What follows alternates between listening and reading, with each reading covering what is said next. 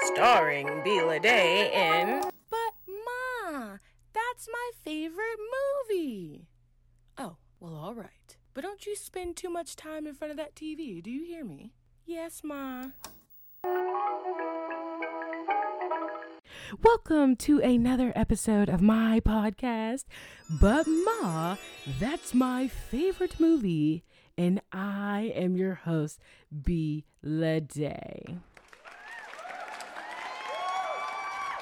I want to take a moment to thank my listeners. So, if you are a returning listener, thank you so much for coming back.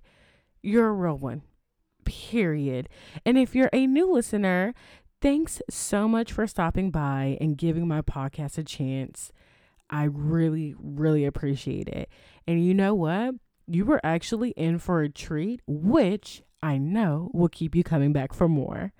All right. Now, if you are a new listener, I do want to give you a little info on how this podcast works, okay? So, what we do here is we discuss movies. We don't really critique them. I mean, maybe a little here and there, but we mostly just talk about the movies and things I love about them. And I say we a lot because I feel like this is a conversation between us, you know? That, you know, that's what I'm assuming you're out there listening to me, right? We're, we're talking, we're just having a good little time, right? And so, um, uh, we're talking about these movies, and I I like to highlight things that I love about them, things I liked, um, things that I loved, uh, just highlighting the positive things, right? And then pretty much you can just think of it as we've started a conversation about a particular movie, and then I go into telling you about the movie without spoiling the ending. Well, for one kind of episode, but we'll get to that. And then while I also go into info about like the cast crew and behind the scenes. Now, we do do our episodes two different ways. Okay. So I have theme episodes where those are the ones I don't spoil the ending. And that is what I call my double feature. And an example of that would be episode 38, But Ma, that's my favorite crime movie. And see, in that episode, it's a good example of my double features. I'll talk about two different movies and just kind of briefly go over them without spoiling the ending. And what I will do is I will choose episodes that fit within that subject that I've picked for that uh, the title of the episode. And so normally in those episodes I talk about movies I enjoy, love, or maybe even discuss some movies that I've seen for the first time. So um, it just really depends. But I feel like I have a good catalog of movies that I've seen that I haven't even touched the surface. So I do have a lot more movies to go through, to be honest. But sometimes I throw in ones that I haven't seen, and I do it for the purpose of the subject and the theme that we're going to be uh, doing for that particular episode. Then a different episode that I have is where I discuss one solo movie, which I call the matinee. And pretty much with matinees, I just talk about one solo movie. I go through the same thing with like my theme episodes. I talk about behind the scenes information, the cast crew, movies they've been in. I also add in another element of um, coming up with hypothetical questions, fun little creative topic questions um, about said movie. Okay. All right, and now today we have our theme episode, which is titled But Ma, That's My Favorite Comedy Movie. And I'm actually super excited for this episode, and I've been wanting to do it. Uh, and so I just was like, man, I think for Black History Month, it would be great to talk about some urban films that I adore and love that are super funny. Now, before we do get into the movies, I do want to let you know about our social media real quick. So, just in case you didn't know, uh, please follow our social media pages for information that um, will provide, you know, a sneak peek about upcoming movies. Um, where I will post a guess the theme visual and you'll have to guess either the movies or what you think the next theme will be based on, you know, the visuals of the movies. We are on Facebook, Instagram, Twitter. Um, also, we have a website, which I hope you go there more than the other ones, to be honest. The website is But Ma, that's my favorite movie.com. And on that website, you'll get info about me, the host. Um, you'll also know other platforms that you can listen to the podcast and um and just so much more. I'm currently just working on the site trying to figure out and uh, what exactly I want to all do with it. But the main thing is it has a way to easily contact me. So if you have any recommendations, suggestions, comments, concerns, then you can reach out to me directly on that website, or you can go to either one of the social media pages that I mentioned. Now, all of the handles along with the link to the website are in the show notes slash description box below. Don't forget, I'm still doing a contest where I'm going to give away 50 bucks in a drawing. And how you enter is by tagging our page on social media while shouting out the podcast or giving us a review on the Apple Podcast app or the website. So, if you do one, you will get two entries. But if you do the review plus shouting us out on social media, you'll get four entries. And um, whenever I do get enough, I will be definitely you know, doing the drawing and doing on an episode. So definitely join into that because I mean, why wouldn't you want a free 50 bucks? Because pretty much, I mean, everyone's on social media most of the time. So why not, right?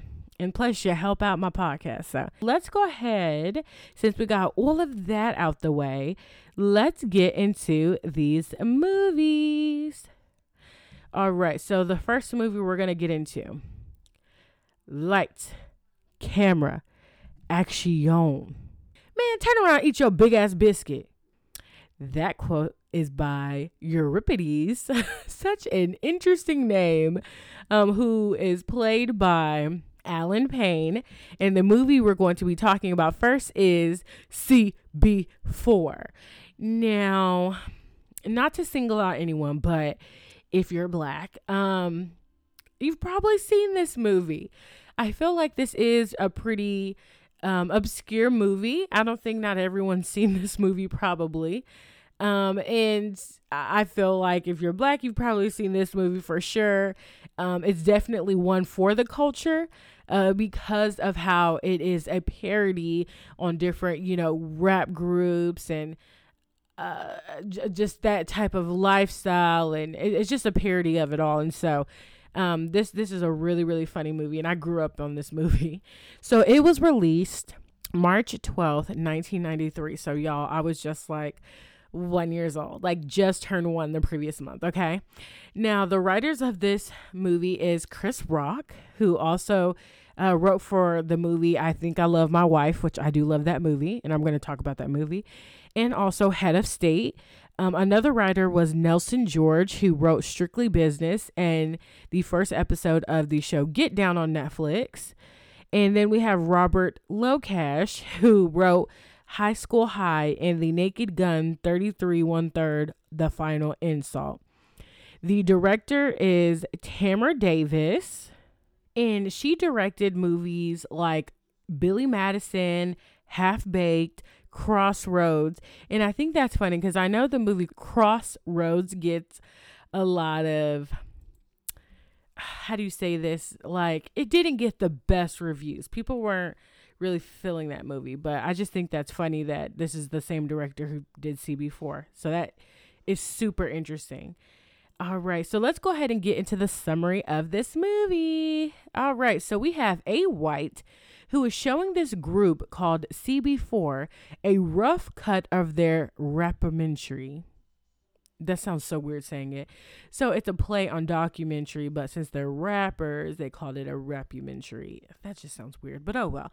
So in this um, documentary that um, he's showing them, we're seeing interviews from various celebs and rappers. So we have uh, people like Ice T, Halle Berry, Ice Cube, Easy E, Flavor Flav, and Shaquille O'Neal. Now, just kind of a side note here, Easy E, um, he passed away in 1995. Okay. And this movie came out in 93. So two years later, he passed away. Now, I'm not even sure if he was ever interested in doing an acting career or if he has been or did any other cameos in any other movies. But I really like that this movie holds a little bit of um, a physical memory of him because uh, a lot of people know Eazy as the rapper from NWA, and to see it like a film that has him like talking and you can see a little bit of his mannerisms and stuff i just think it, it it's a it's a good you know kind of concrete way to you know show people even though he was he's acting himself but so people can you know see a little bit of who he was. So I, I really like the movie. That's one of the things I, I like about this movie because it kind of holds that memory. All right, so uh, let's see. So Eazy, Flavor Flav, Shaquille. Okay, so all of those people their interview. Now, some people are giving you know positive uh, opinions about the group. Some people are kind of blowing through it, probably making stuff up. And then there's some people who just don't have a good opinion about them. And one of those people would be Virgil Robinson, who's played by Phil Hartman. And he is actually um, a candidate who's running for mayor. And uh, since they're a rap group, well, a hardcore rap group, it's he's making it a point to talk about how, you know, influential their music is, but not in a good way. So, pretty much after we see some of those interviews from those celebs and rappers that I uh, listed, they have a scene where, you know, A. White, he's doing his narration. And at one point, because like he's basically saying oh i you know we want to dive real deep into cb4 and get to know them you know who they really are and then it's at some point somebody I guess jacked the cameraman's camera and like runs off with it. They're trying to like chase after him to go get the camera. And this is when it cuts out. And so A White's like, oh man, uh, you know, my freaking editor put in the wrong clip. And it's like, dude, why would you put that clip in there? Like, are you crazy? And so, of course, this does not impress the members of the group because they see that and they're like, really? And um, one of the members of the group, his name is Dead Mike, who's played by Allen Payne, um, which I know I said his name is Euripides, but they have like their stage name they have their real name and so his stage name or his rapper name is dead mike and so he expresses his concern and he's like saying, you know, we have a why do we have the other man filming us and not the brother man? so um we can tell that he is the woke rapper of the group um eh, just because of his like what he says and um just how he interacts with everyone else around him so that's you know that's his little gimmick thing and so he he says that and um they're the manager of the group, he pretty much lets them know like the other man was cheaper than the brother man. So that's why we have him here. And so then this makes pretty much Dead Mike and Stab Master Arson, who is another member of the group, um, leave because they're like, huh, we're over it. We got better things to do. Because, you know, they're rappers. So they have this swag, this hard personality. Like, they, the only emotions they show is like anger or like brushing stuff off. But you know, they're just like over whatever. We don't really care about this. And um, then we have MC Gusto, who's played by Chris Rock, who actually volunteers for A White to spend the day with him. So he'll be able to record a day in the life of MC Gusto, if that makes sense. And so um, this excites A White because he's like, yes, pretty much MC Gusto is the main or the is like the leader of the group. So, of course, anyone would love to, you know, be able to spend the day with, you know, who's the lead rapper of the group, right? The one everyone grav- gravitates to. And I also want to give you who give you the actor who plays Stab Master Arson, um, which that is that is Deezer D. And I'm thinking, mm, was he like a real rapper or something, or is that his real name? But that that's what I got as the real actor's name, Deezer D. But I digress. All right, so uh let's see where I was at. Okay, so pretty much he, you know, MC Gusto says, Hey, you can come with me, whatever. And so they pretty much are because they were all at their record labels like building. And that's where they had met where a white was going to show them the rapamentary and so after that mc gusto they leave. A white goes with them. Dead mike and um, stab master arson. Uh, that's a funny name to say. Um, they'd already left. So we we see MC Gusto and A White going to uh, MC Gusto's Jeep. And then they cut back to the office where Trustus, he's like spray painting a record gold. And I'm thinking to myself, um, I don't know if he's trying to put up like a fake record to make it seem like it went gold, or if he just colored records to make them gold to hang it up as decoration. I'm not really sure. But he's up there doing that. Um, and one of the lines when I think of this movie is while he's doing it, he's like, go, go, go. I love gold. Um, and so it you know cuts back to him, and so he's spray painting his record and just having a good old time, and he gets a call, and once he hears the man's voice on the other end of the line, it actually scares him. Like you can tell it's actually rendered him speechless. Okay. Because it looks like he has a lot to say all the time. Um, and it's not, you know, super probably easy to just make him speechless or shut up or whatever. But when he hears that voice, he does immediately do that. So you think, oh, wow, this. This guy on the other line is up to no good.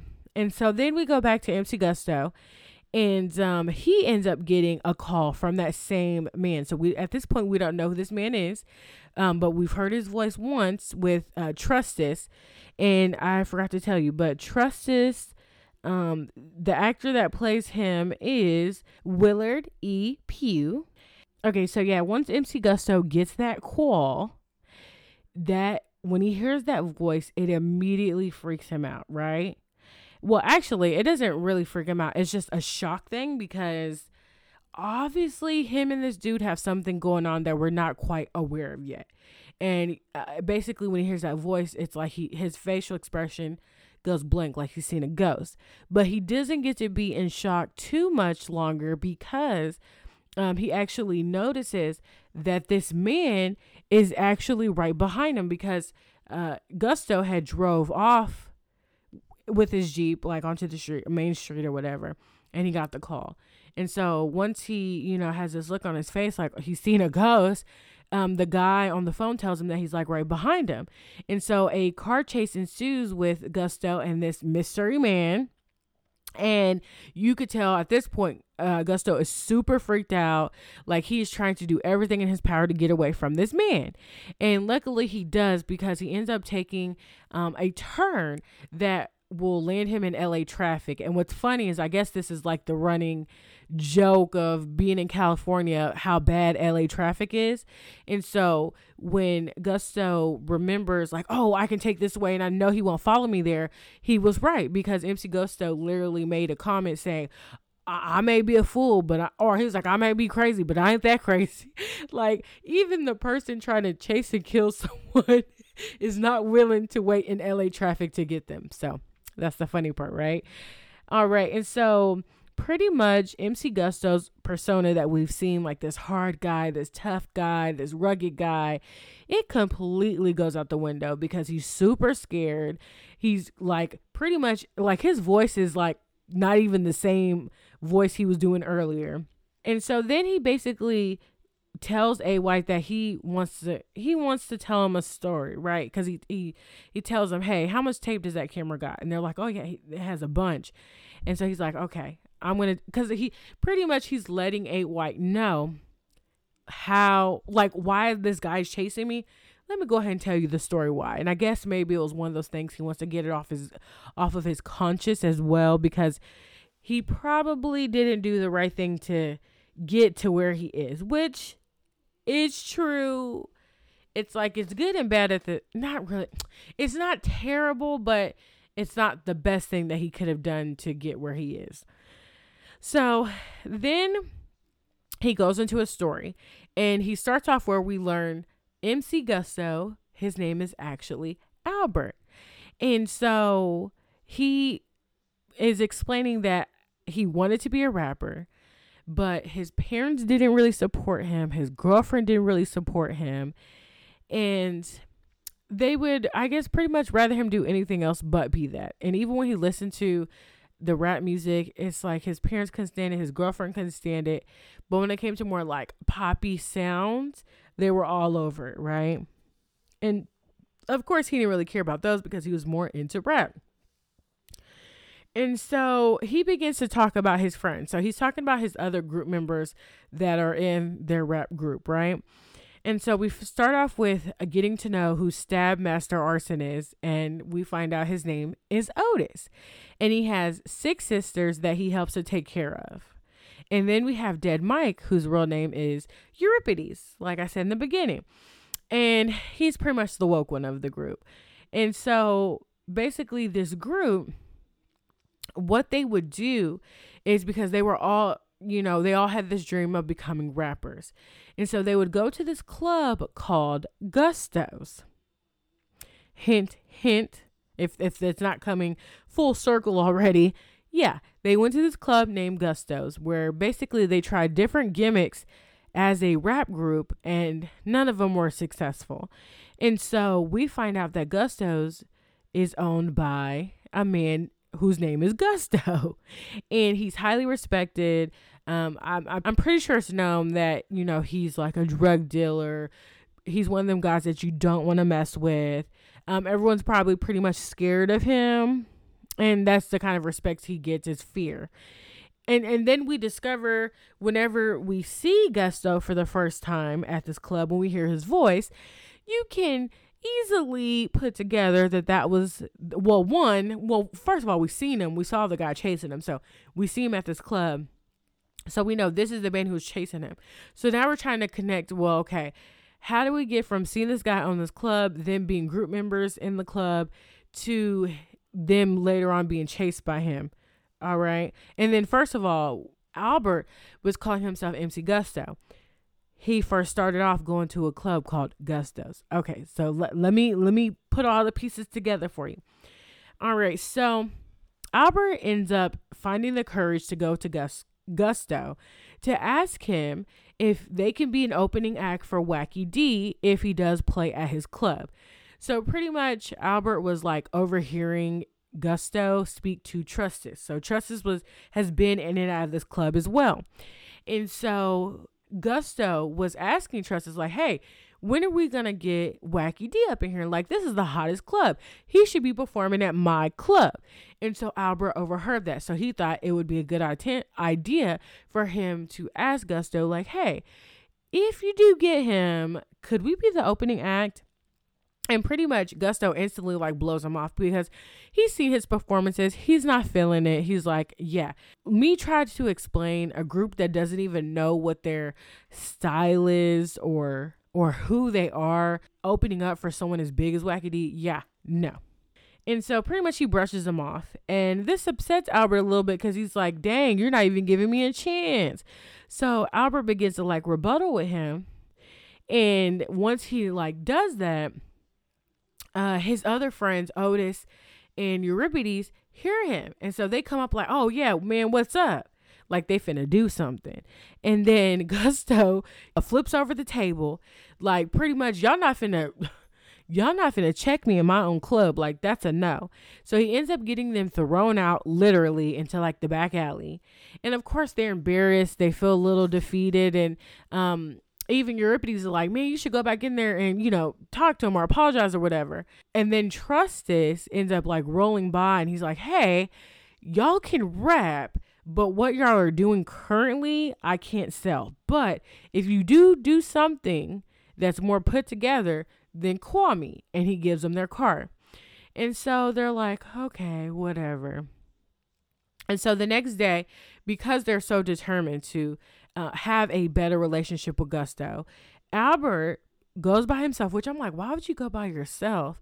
But he goes by himself to go speak to Gusto. So he goes back up to the club, and this is during the day. So this is not when the club is like up and popping and the nightlife. It's just whatever normal business that they're doing during the day. So he he's across the street. And before he ends up like crossing to the other side to get to the club, I know this sounds like I'm about to do a why did the chicken cross the road, but I promise you I'm not. But um before he crosses, there's a guy who was like at the corner. And the guy asks him, like, hey, what time is it? And then Albert gives him the time, not thinking anything of it. So once Albert crosses the street, he's like kind of practicing what he's gonna say to him. And he knocks on the door, he goes inside, and Gusto I mean, they kind of they're giving him the benefit of the doubt. They don't really see him as a threat. So they let him in. They know it's the guy from last night. And then just as Albert is about to like say whatever his whole spill is going to be to Gusto, these cops burst into the club. And so when they burst into the club, they immediately start going after people, arresting people, like trying to gather up everyone that's in this club. Now, mind you, they are like cutting up like cocaine. So they do have an illegal drug in there. So that does not help their case. Um, but what they end up doing is when they go, when one of the cops goes to arrest Albert, uh, another cop is like, no, leave, leave him alone. He's good because he knew he just came in there. So he wasn't like a part of, I guess, he, he assumed he wasn't a part of what was going on. And so then when Gusto hears that, that makes him mad. And he's like, You set me up.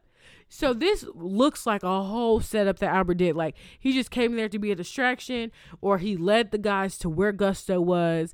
But it's like Gusto, you're at your club. You ain't that hard to find. But I digress. And so, um, pretty much as Gusto's getting arrested, uh, a crowd forms outside. I don't know how, but I guess word got out, or I don't know how long this arrest was taking that people were able to go outside of his club to gather around and start chanting his name. But they do that. And Albert feels inspired by this because he's like, man, if I had that status, that much, you know, notoriety from people that they're chanting my name, like I could be somebody. And so as Gusto is getting hauled out, he's like, man, I'm going to get you. I'm going to get you. I can't believe you did this. He's like in shock. He just really thinks that Albert is, this is all Albert's fault. Albert is the cause of why he's getting um, locked down. And so Albert comes up with this grand idea and he um, ends up gathering his two friends together and he ends up um, inviting them to a diner where they have literally big ass biscuits. Um, this is where the line came from from this scene. But uh yeah, so they're like not even eating the biscuit. I mean, this biscuit is huge. It's like a cake. It's probably like a three layer cake. And freaking oh my god, I can't even describe how big the square of butter is on top of this biscuit. Like this is unreal. but um yeah, so Albert's basically telling his friends like this is what we should do. We should form a group. I'm going to take Gusto's name. We're going to call ourselves CB4, which is the cell block that Gusto is on. I'm going to take like basically mannerisms, characteristics, his story, and adopt it as my own. And then we can start a little group and we'll be we'll be huge. And I think it was because Gusto had a name established, so he felt like he would have some notoriety just writing with that name. But I don't know if Gusto was just known locally or because I'm like, and then if people knew him locally, then they would know, even if they heard Albert using his name, they would know that that wasn't the real Gusto. But I'm uh, not quite sure how that worked, but it did. It did work, okay? Okay, so then at first the friends are hesitant because they're like, yeah, no, and they know how dangerous Gusto is, and and they know at this point he's not going to be out anytime soon. But you still don't want to take a risk like that because you're like, eventually it's gonna get to him somehow, right? And they just don't want to be in any more hot water than they know that freaking you know Albert is already in. But after some convincing, they do agree. And so, yeah, we could do it because they don't have the best line of work because Otis, he's helping take care of his sisters, which is nice, but it does get old. And Euripides, he worked for a uh, phone sex hotline and he worked for the gay line. And so he just, he wasn't too into making that a career. So then they end up being like, okay, let's try it. Let's do it. Um, and then uh, something that Euripides made a point of he said, I will do this for now, but if I do find something better, I guess another venture that could uh, be an opportunity off of what they are doing as a rap group, he's like, then I'm out. And, you know, Albert's like, cool, because, you know, this is something I want to do. I need y'all's help. So if, if how, however long we can ride and you know have this opportunity cool so he's not really tripping about that So they end up changing their image down to like the clothes, their hairstyle, the way they talk, uh, putting golds in their mouth. So just changing up their image, making themselves more harder, more edgy. And they end up going to Trustus, who actually loves the look. He he loves everything about them. He's like, oh my God, I can sign y'all. This is great. And when they do sign to him, their first hit is straight out of Locash. And then they begin having more hits and, and, and more hits and more hits. So it's like back to back to back. So they begin to gain success fairly quickly. So they end up on television in the prison that the real Gusto is at. And of course, this makes Gusto super mad. And it makes it worse because he already he didn't like them due to, you know, what Al- what he thought Albert did by setting him up. And then he realizes that Albert actually took his freaking name. And so that makes him even more mad. And so pretty much, you know, Gusto, he's going to find a way out. So that sentence is going to end early. And um, MC Gusto, he's basically having to deal with this uh, sudden this sudden rise to fame while you know still being in fear of you know what gusto could would do to him if he got out along with just balancing like relationships and career and all that good stuff but you know ultimately it is a parody so it is all funny it's not serious um, but but it's a really good film. I really like this film. Okay, so to go over the cast we have here, so we have Chris Rock who plays Albert slash MC Gusto. He was in The Longest Yard and Head of State and so many other movies. Uh, we have Allen Payne who plays Euripides, who um, also plays Dead Mike. He was in New Jack City, which I just talked about in episode 38, and he was in the movie Vampire in Brooklyn, which I do want to talk about. We have Deezer D who plays Otis slash Stab Master Arson. He is in Romeo and Michele's High School Reunion, another movie I'm going to talk about, and he was a character on the show ER. We have Chris Elliott who plays A White. He was in Groundhog Day and There's Something About Mary. We have Phil Hartman who plays Virgil Robinson. He was in So I Married an Axe Murderer and Jingle All the Way, which I talked about in episode 31.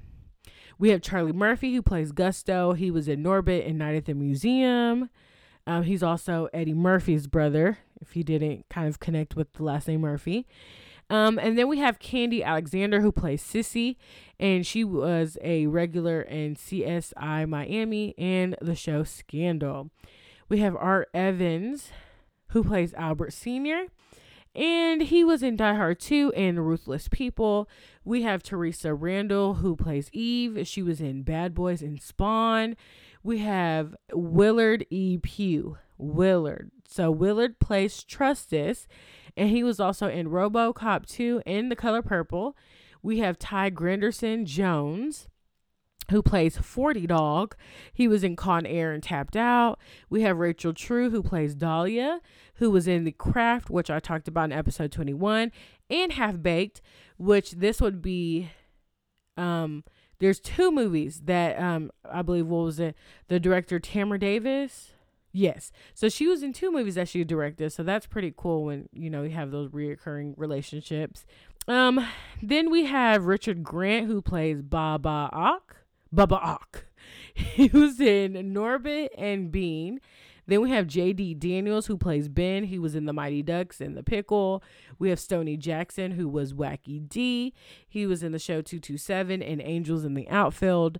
We have Isaac Hayes, who plays Owner. He was in Escape from New York and Reindeer Games. We have LaWanda Page, who plays Grandma. She was in Don't Be a Menace to South Central while drinking her juice in the hood in the movie Friday. We have Shar Jackson, who plays Tamika. She was in Moesha and Good Burger, which I talked about in episode 24. Okay, so let's get into some of the behind the scenes information. So, um, the first thing we have here Chris Rock reenacts his crack smoking scene with the same facial expressions and wearing the same clothing from the film New Jack City. Now, he does play Pookie in New Jack City, and so that's pretty funny that um he, you know, he played the character that he played as a crack addict in New Jack City, and then he's a normal character who rises to fame, who ends up doing crack in that movie. But it's of course more on the funny side because New Jack City was a drama. Um, the three songs performed by CB4 are loose remakes of real rap songs. So we have Straight Outta Locash, which is resemblance of Straight Outta Compton by NWA. Sweat Off My Balls was Talk Like Sex by Kool G Rap and DJ Polo. And Rapper's Delight was originally by the Sugar Hill Gang. And then we have, as Chris Rock narrates the movie, he compares the real Gusto to Nino Brown. Nino Brown was the main drug lord in New Jack City, in which Rock and Allen Payne co starred. Um, and then the last thing we have at the end of the movie, there's a scene in which Rock, Chris, haggles idiotically with Isaac Hayes.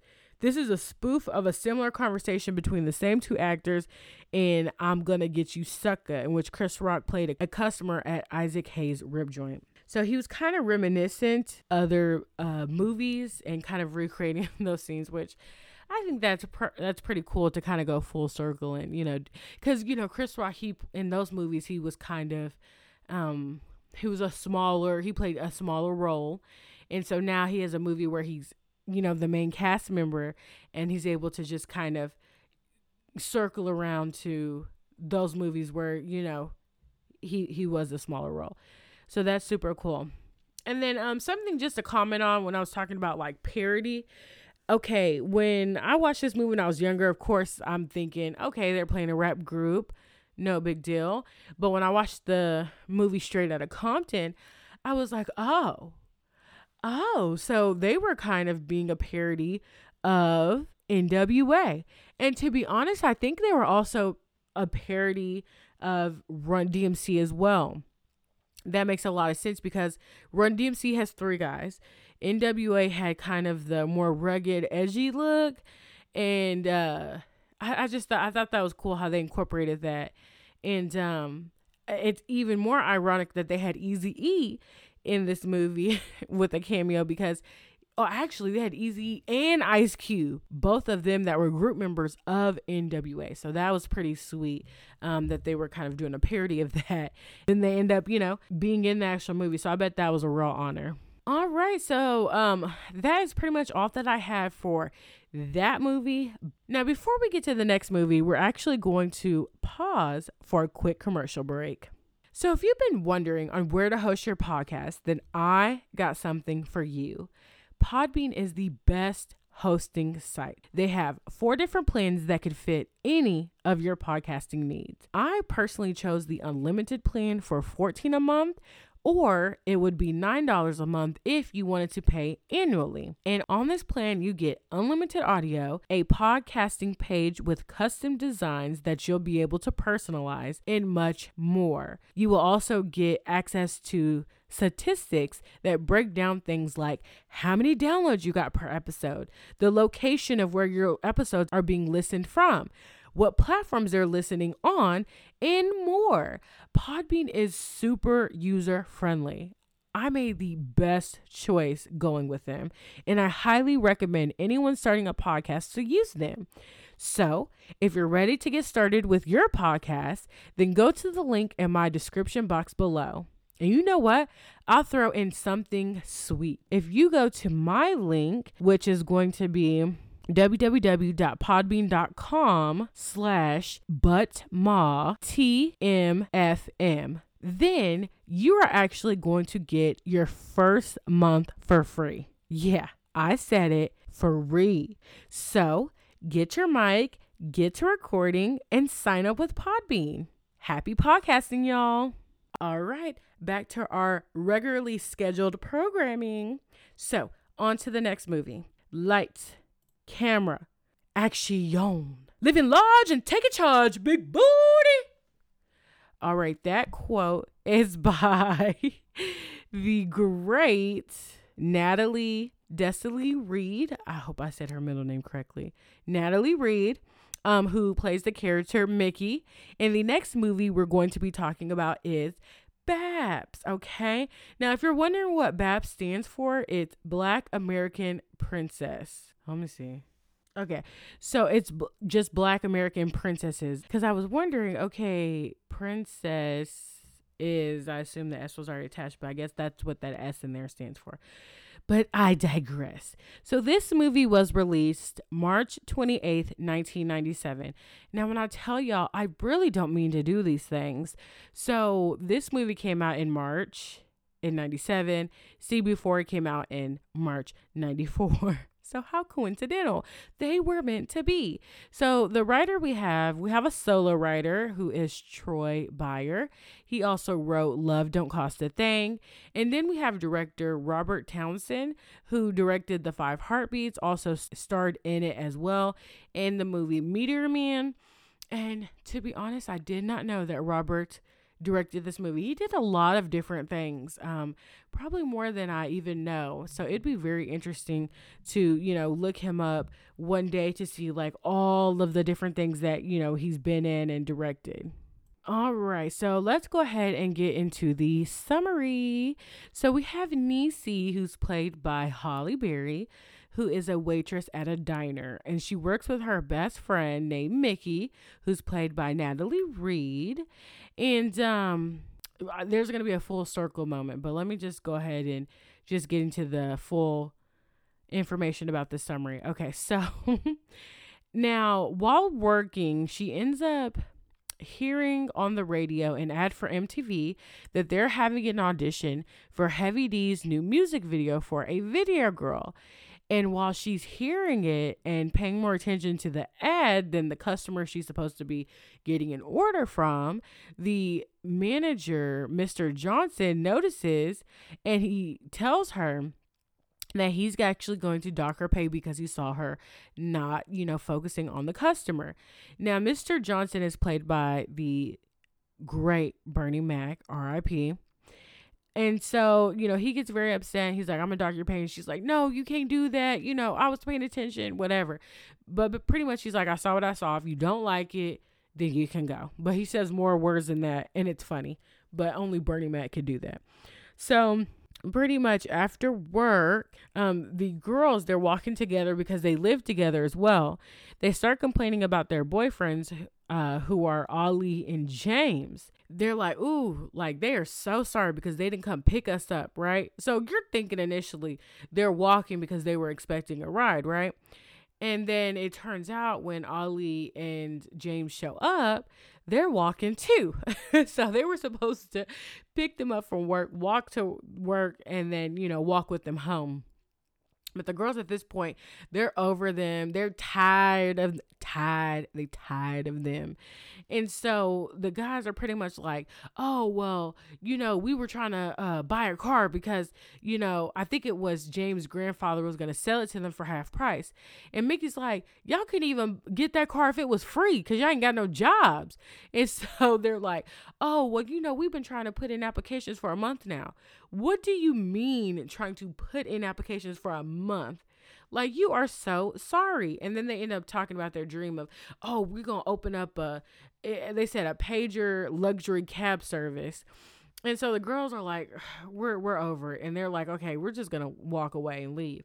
And then Ali ends up stopping Niecy and he's like, Why are you like why are you doing that? And she's just basically like, I'm tired of your dreams. Like, I want a man who's gonna be there for me, who who's gonna work, who's gonna take care of their business, and not just kind of flaunt around here just thinking everything's fun and games. And so they end up going their separate ways. And later that night, you know, Niecy she is doing Mickey's hair, and the MTV ad that she heard on the radio comes on the TV. And then as Mickey is, you know, flipping through the pages of a magazine, she sees the MTV ad on one of the pages. And so Niecy like stops and she tells Mickey, like, my mom told me all good things come in threes. I think this is a sign. And at first Mickey's like, girl, no, you crazy. And and pretty much Niecy's like, well, what if I'm not? Because it's so coincidental that I saw all three things on, on three different mediums in the same day, like it's meant to be. And so this pretty much convinces Mickey, and she's like, maybe you're right. And so Niecy's like, can we go to California? Because they work together, they live together, and I they've obviously been saving together. And so you pretty much Niecy's like, I want to follow my dream. Also, in uh, the ad, they were saying that they want to find not only just like a bunch of video girls, they wanted to find one video girl. They wanted to, they were calling it like the video girl. Let me see they, they were calling it like he's basically looking for a special one. So it's like almost the video girl type of thing. And then whoever actually won would get $10,000. And so Niecy not only is wanting to do this opportunity because that's cool, you'd be on TV, you get to work with Heavy D, but also because the amount of change they would get for being able to be in the video.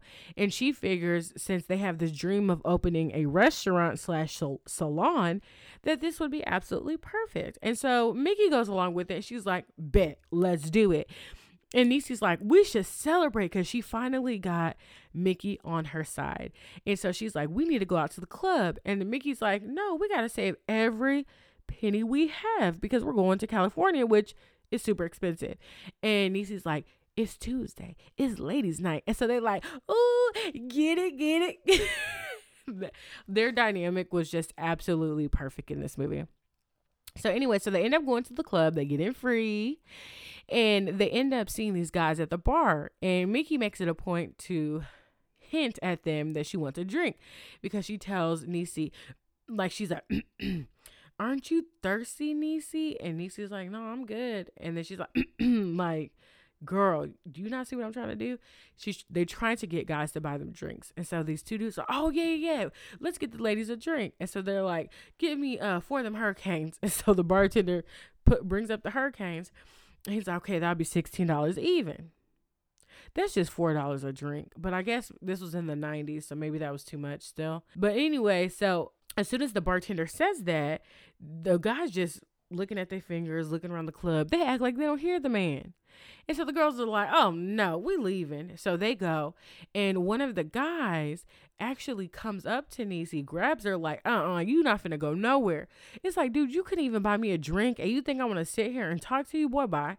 And so Niecy's like, get off of me. And luckily her boyfriend saves the day. He swoops in like, you know, we got a problem. Like, don't be touching on her like that. And so he ends up like punching the dude. The dude gets knocked out. His friend like drags him away. Then, you know, Ali and James, they're back with their girls and they're thinking, okay, well, we got our man here. They're going to get us some drinks. So they go back to the bar. You know, he asks, Ali's like, oh, yeah, give me four of them hurricanes. and me my sister, who loves this part, he's like, let me get four of them hurricanes. and so the bartender, he's already looking uh he's looking a little upset already because he's like, I just pulled these out and the other guys can buy it. Y'all probably can't buy it either. And at first he was hesitant. And Mickey's like, oh no, they good for it. They good for it. So he brings out the drinks and he's like $16 even. So then Ali and James are feeling around their pockets, trying to look in their wallet. They ain't got no money either. And so they try to tell the ladies once they get upset because they're like, oh hell no. Nah. So they like walk off from them and the guys are like, well, y'all got in free. So y'all should be buying us drinks. And the other guy said that too. And I'm like, y'all just some trifling fools. And so same thing ends up happening. Ali tries to grab Niecy as she's walking away. And she's basically like, dude, you don't have your life together. You know, I'm tired of hearing about your dreams. You can't even hold down no job. Like, I'm over it. And then he tells her pretty much like, oh, so like your dream is what way more thought out and like coming true for you too, right? And that kind of hits a nerve with her. Because to be honest, I thought they both had kind of silly ideas. Her restaurant, her restaurant idea, and his uh, pager. Actually, pager cab was not actually a bad idea, but in the long run, they would have ran out of business because no one uses pagers. But maybe they could have developed into, you know, just a regular service or whatever. But I don't know. He, they could have done something, but their ideas were kind of silly um, and I don't think no one had any bet no idea was better than the other. But I do think of the fact that Niecy and Mickey actually held jobs and the guys didn't.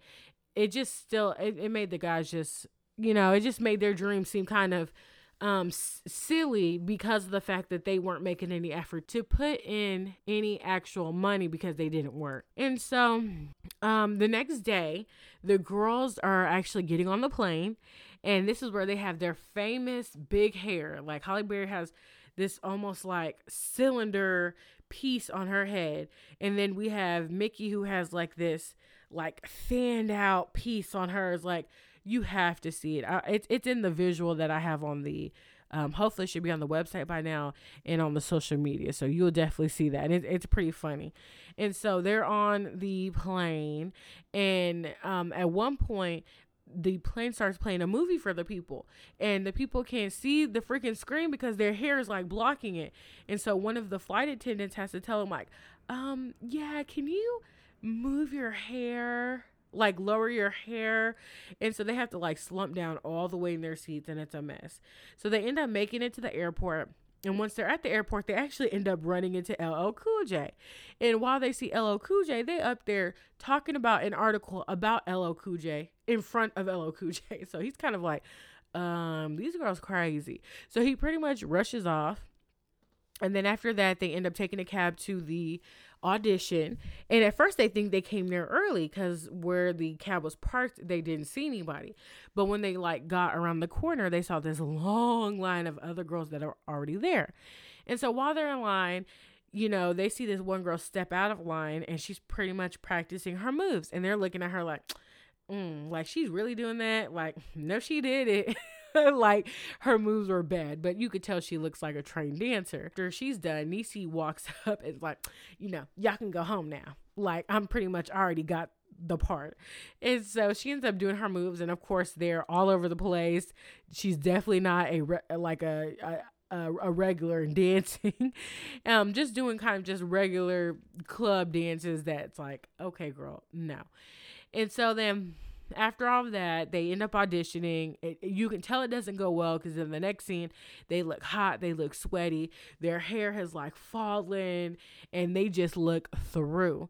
And they end up bumping into this guy named Antonio who actually tells them that his boss is looking to cast some girls in a music video. And then they ask him like, "Well, how much is it going to pay?" And he tells them, "Well, um, you're going to get like room and board, like a place to stay, and Mickey's like, Well, how much will we get paid? And he's like, $10,000. And so then they're like, Where he at? In unison. they're dynamic when I tell you it, it's very fun to watch. So then they get um in his car and in the back of the car they're like refreshing up, fixing their hair, making themselves more presentable. They get to the mansion and when they get there, it's funny because Niecy is trying to teach Mickey a little bit like, okay, we can't talk how we normally talk because these people won't understand us. So we have to be a little classy.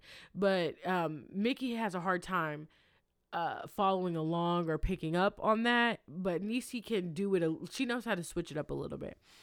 And so they knock on the door. The butler answers, and he's like, "How did you get past the gates?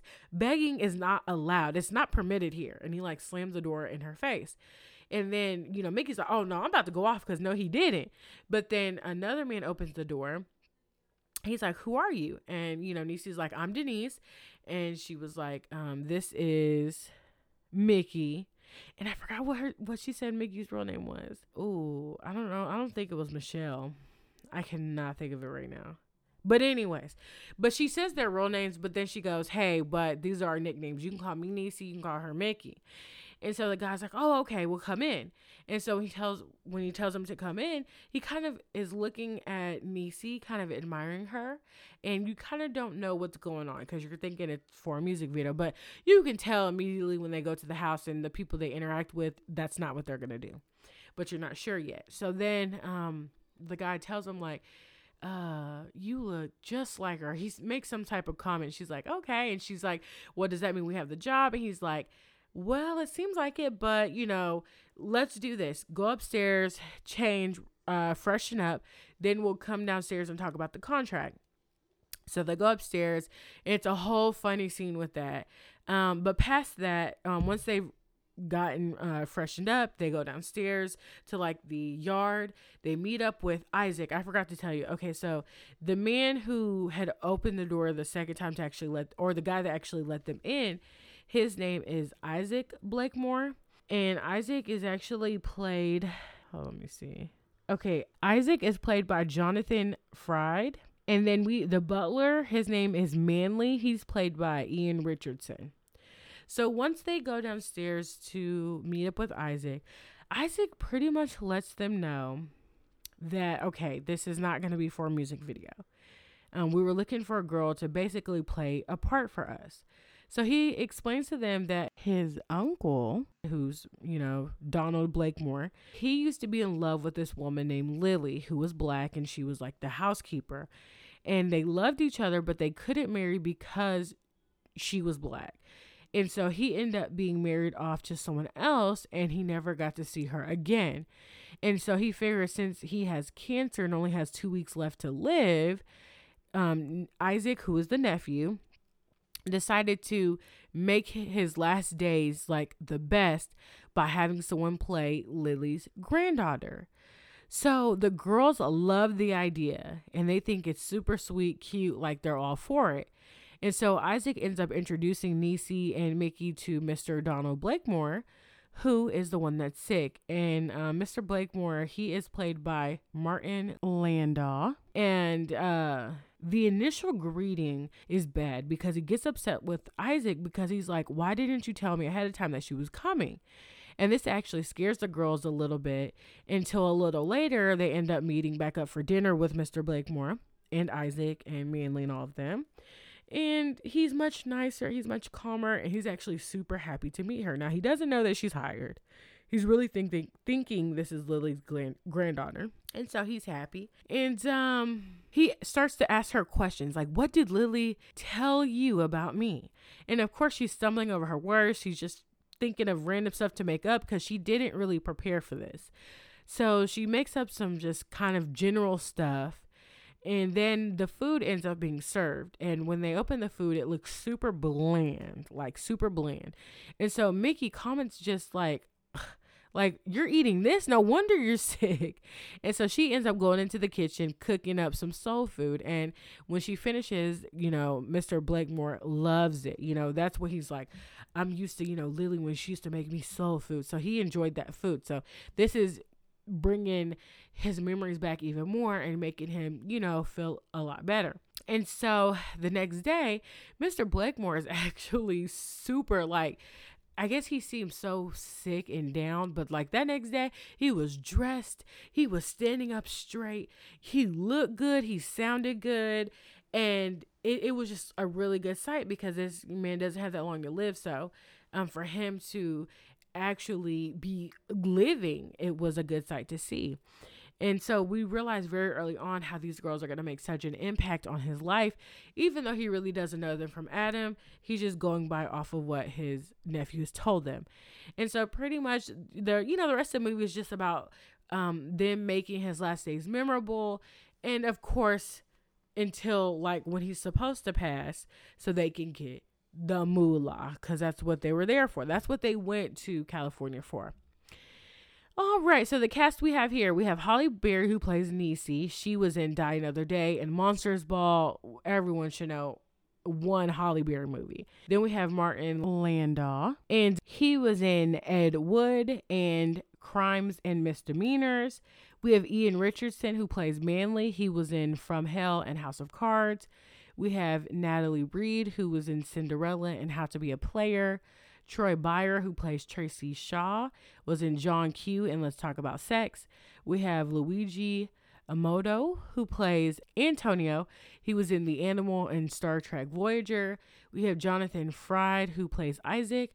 He was in Person of Interest and Kate and Leopold. We have Pierre Edwards, who plays Ali.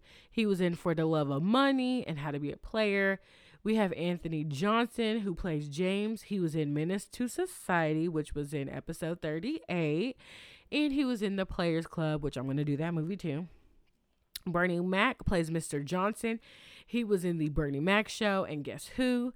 We have um, Daryl Heath, who played Terrence. And he was in Black Dynamite and Don't Be a Menace to South Central while drinking your juice in the hood. Faizon Love plays Tiger J. He was in Friday and Elf. And then we have Rudy Ray Moore, who plays Nate, and he was in Dolomite and the Human Tornado. All right, and let's get into some behind the scenes information. All right, so this was Halle Berry's first leading role in a comedy. And it's funny because she's mostly done dramas, so seeing her in this was refreshing, and she did very good. Um, this film is included on the film critic Robert Ebert's most hated list. So someone was definitely not a fan of this movie, but we are. uh, Pierre Edwards. This was his film debut, and he also appeared in the film How to Be a Player and co starred with Natalie uh, Reid as well a few months after this film's release. Uh, and then Natalie Reid, this was her first leading role following her film debut in Set It Off a year earlier, which we talked about Set It Off in, um, I believe it was episode number three. But Ma, that's my favorite black movie. And um yeah, that is all the information. That was pretty short. Okay, so going back to the little antidote I had. So it's funny because I didn't really know too much about Rudy Ray Moore, but then there was a um, Netflix movie that came out about his life, you know, Dolomite. And um, I remember the referencing hearing about him in House Party. And then I, you know, once I watched the dog, the movie, I was like, oh, that's who that is. That's who said that. And then when we, I watched this, I saw him in the beginning. I said, oh, that was him. Um, so it's just kind of full circle when you grow up and you actually hear about these people or you see their story and then you're like, oh, now I know who that is. So I thought that was pretty cool. All right. And you know what? That is all I got for you. So sorry that this episode came late. Guys, I'm pushing through it. I got to do better. But thank you so much for hanging in there with me. Um, I hope you enjoyed this episode. And you know what? The show is over. The credits are rolling. And I will see you at the next show time.